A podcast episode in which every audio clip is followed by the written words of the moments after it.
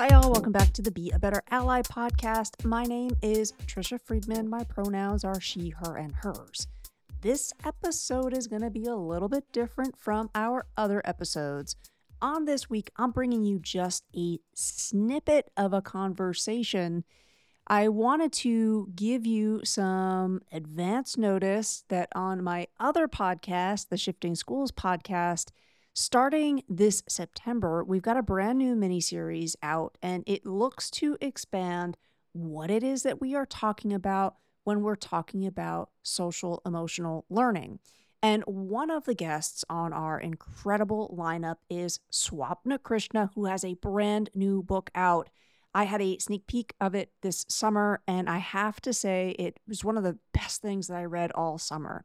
It is entitled Stargazing: Contemplate the Cosmos to Find Inner Peace. Now, I'll tell you a little bit more about how Swapna's expertise feeds into this book, but I just want to tell you that this book has helped me totally reimagine meditation. It's helped me really think about what my plan of action is going to be for this year when it comes to focusing on my own SEL. So I wanted to give you a sneak peek of our conversation and tell you about this book because, listeners, I also want to invite you, if you're looking for a new way to focus on your own well-being and you want to literally take a page out of Swapna Krishna's book, connect with me. Over there in the show notes, you're going to find my email address. This year, I would like to have a little bit of a mini accountability group for folks who also want to experiment with a new way of using the stars for meditation. Now, let me tell you more about Swapna Krishna. She's a writer, journalist, host, and content creator who specializes in space, science, technology, and popular culture. If you're on TikTok and you are not one of the 40,000 plus folks following Swapna Krishna, I'd encourage you to do so. Her work over there is amazing. She's also a columnist with Wired. She's a regular contributor to NPR and StarTrek.com. In this snippet of our conversation, we're going to talk about how science fiction has done so much to inspire Swapna. And I think actually this year, I am going to dig into doing more sci-fi reading. So if you also want to talk about what sci-fi books you're reading, again, find my email address, connect with me. So enjoy. This is just a small snippet. The full episode is coming out next month, but I wanted to give you a little bit of a teaser. The book is out now. It's been out since August 8th. It is the perfect gift book if you have somebody's birthday or celebration coming up, or you've got somebody who, again, is looking for a new way to focus on wellness and well-being this year. Stargazing: Contemplate the Cosmos to Find Inner Peace. It is just a book that I have not been able to stop talking about. And friends who have taken me up on this recommendation have told me that they feel the same. So this is just a small preview of our Shifting Schools SEL miniseries that kickstarts this September. Enjoy this sneak peek preview. Thank you so much for returning to the podcast. It's always a joy to get to speak with you. And it's a super joy to be speaking with you today during what is the official book birthday week for your brand new book that's entitled Stargazing: Contemplate the Cosmos to Find Inner Peace, where you connect the reader with science, with wellness, with meditation, with the long history of star watching, as well as its place in mythology. And what's really amazing is you do all of that in a book that is gift pocket sized. It's under 150 pages. So I'm wondering, you pack so much into this book.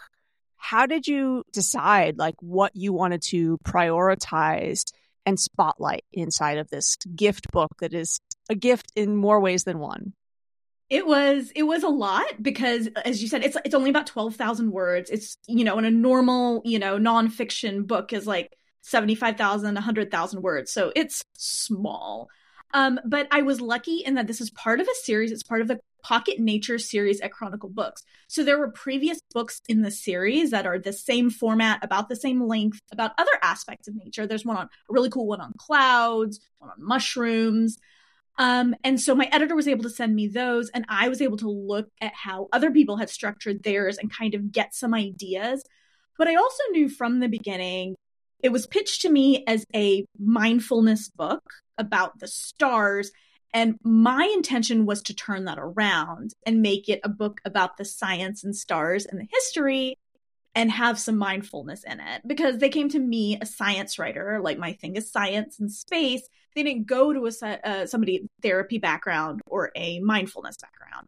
So I approached it as a science person and how I see the universe and my personal connection with it. Because I think something that we miss a lot is that our connection with the night sky is very personal. It is very emotional. I've had a lot of people tell me after reading this book, they got teary, they cried, like there's just, you know, it's a kind and gentle book. And that was my intention. I wanted it to be this thing that made you feel good about yourself, this thing that made you feel good about the night sky and encourages people to walk outside and look up and have this relationship with the stars. Yeah, for me as a reader, there were sort of two things that connect with what you just said.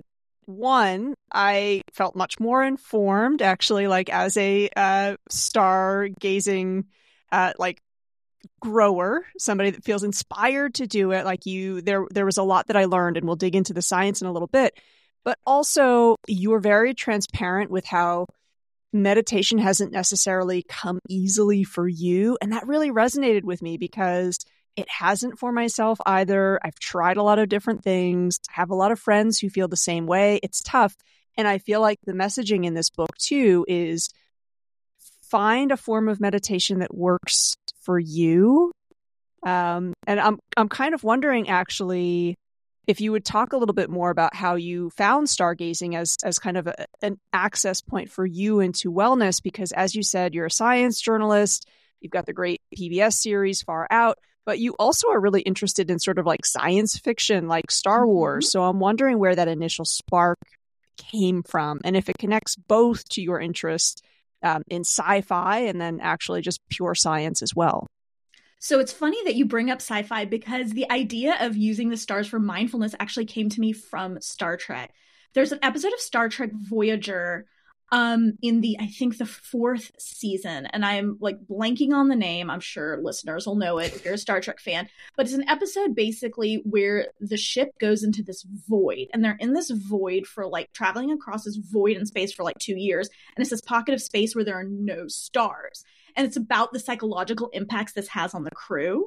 It's about, there's a lot of stuff about, like, you know, what not having the comfort of being able to, like looking outside and just seeing black all the time. There's no stars, there's no nebula, there's nothing. It's just black. So that part of it. And then there's a scene in this, in the show where Tuvok, who's the Vulcan, who's very like into meditation, he actually walks into astrometrics, which is like their like science, kind of a science area of the ship, and puts on like an image of the stars and meditates, because he was like, he tells one of the characters that like, I use the stars to meditate. Each star is a thought and I come in here to do it because I can't look outside. I can't do it from my quarters. And that's kind of where the spark came from in terms of thinking of a personal relationship with the night sky, using it for meditation. I was very young, but like as a kid who grew up Indian American, I've always been exposed to meditation because it's a big part of my culture. So I've always known that this is a thing that people do. And so I started that very young. I also knew from a young age, I was a very anxious person. And I have a very like buzzing mind, and I need, like, I personally do better when I work on quieting that down. And so that's where it started. So that kind of like, that's where the spark came from. And then from there, and it's not something like I actively thought about. I actually recently made the connection that that's where it's from. It's not something I actively thought about in my life, but it's just that idea that, you know, that we are all stardust. We are all a part of this. And that really comes from sci-fi for me and from Star Trek specifically. Like that is like the one thing I can point to when people ask, like, why do you have the career you do? Why are you interested in things you're interested in? And like Star Trek, that's huge. That was been formative for me my entire life. So yeah, that's kind of where the idea of using the stars for meditation came from. Folks, thank you for listening to this small snippet from my conversation with Swapna Krishna. If you are curious about ways to use stargazing for your own personal well-being, I'd encourage you to follow the Shifting Schools podcast. Catch not only the full conversation with Swapna, but the other conversations with our incredible lineup of guests, where we will be expanding what it is that we talk about when we're talking about social emotional learning. So before I say farewell, you're going to catch a Season 7 trailer, giving you a little bit more information and insight into this mini-series to come. If you're curious to follow the show, when you head over to the show links in the show notes, you will find a link to help you follow the Shifting Schools podcast wherever it is that you like to listen to your podcasts. And again, if you check out this book and you want to talk more about stargazing for wellness, find my email address, drop me a line, and maybe we can work towards that goal together this year.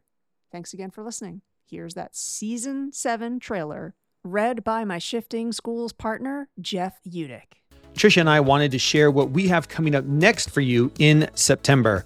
As we start the new school year, we're diving in with a brand new miniseries focused on social emotional learning, or SEL, a topic that we know is front and center in the minds of educators as we start another school year. And we're not doing it alone. I'm thrilled to announce our guest list for this enlightening miniseries, a lineup of voices that will guide us through this landscape. You'll hear from Jessica Lahey, New York Times bestselling author. When we talk about competence and we talk about building that sense of, oh no, wait, I can do this, I can rely on myself, it's so much more important than that task there in that moment. It's about building that self-reliance for later. It's about, obviously, the dopamine thing we've been talking about. Charles Barrett, author of Social Justice in Schools. At the meeting, I think about who speaks first and what tone does that send for how much we value the family's input or perspective on their child. Dr. Katie Novak, an internationally renowned expert and author. We think about okay, so we want to make a cake. We want to bake a cake, right? Tricia wants to make a red velvet cake, but you don't cake. And for the love of all that's good, so many people will say, we already do MTSS. And I'm like, first of all, it's not something you do. Like, MTS is not a verb. You don't MTSS, right? You are building a system that better supports leaders and families and educators and students. Swapna Krishna, Gnome from Wired and PBS. We all feel small at times. We all feel like we're not enough. We all feel like, I don't know what I'm doing. What if they find out? I have no idea what I'm doing. You know, imposter syndrome. We all feel inadequate at times. And looking at it, I don't ever want people to look at a picture of space and look at the stars, to look at a nebula, to look at a galaxy and say, I feel insignificant. And that's just the start. These thought leaders will share their insights, strategies, and stories, helping us understand how to connect with our students on a deeper, more compassionate level. Join us as we uncover the keys to empathy, resilience, collaboration, and more. Subscribe to the Shifting Schools podcast on your favorite platform, and let's embark on this journey together. School's in session, folks, and the next lesson is one you won't want to miss. Here's to shifting education together, one conversation at a time. Until then, we'll see you on the network.